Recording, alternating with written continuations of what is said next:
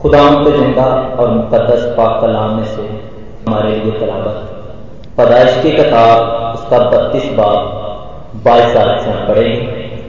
खुदा के कलाम में लिखा है, और वो उसी रात उठा और अपनी दोनों बीवियों, दोनों लौंगियों और ग्यारह बेटों को लेकर उनको यबूब की, यबूब के घाट से पार उतारा और उनको लेकर नदी पार कराया।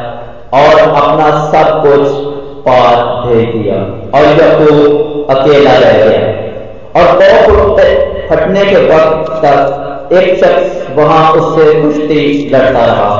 जब उसने देखा कि वो उस पर गालत नहीं होता तो उसकी रान को अंदर की तरफ़ से छुआ, और यकूब की रान की नस उसके साथ कुश्ती करने में चढ़ गई।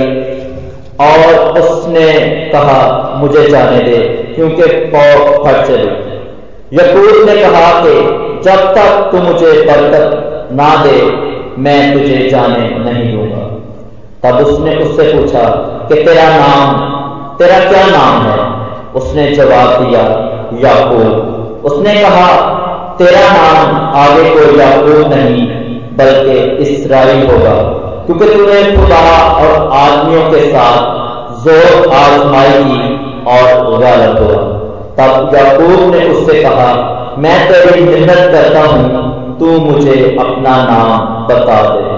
उसने कहा कि तू मेरा नाम क्यों पूछता है? और उसने उसे वहाँ बरकत दी। और यकूब ने उस जगह का नाम फनील रखा और कहा कि मैंने खुदा को रूबरू देखा। तो भी मेरी जान बची रही। और जब वो फनील से गुजर रहा था तो आफ्ताब तलू हुआ और वो अपनी रान से लंगड़ाता था।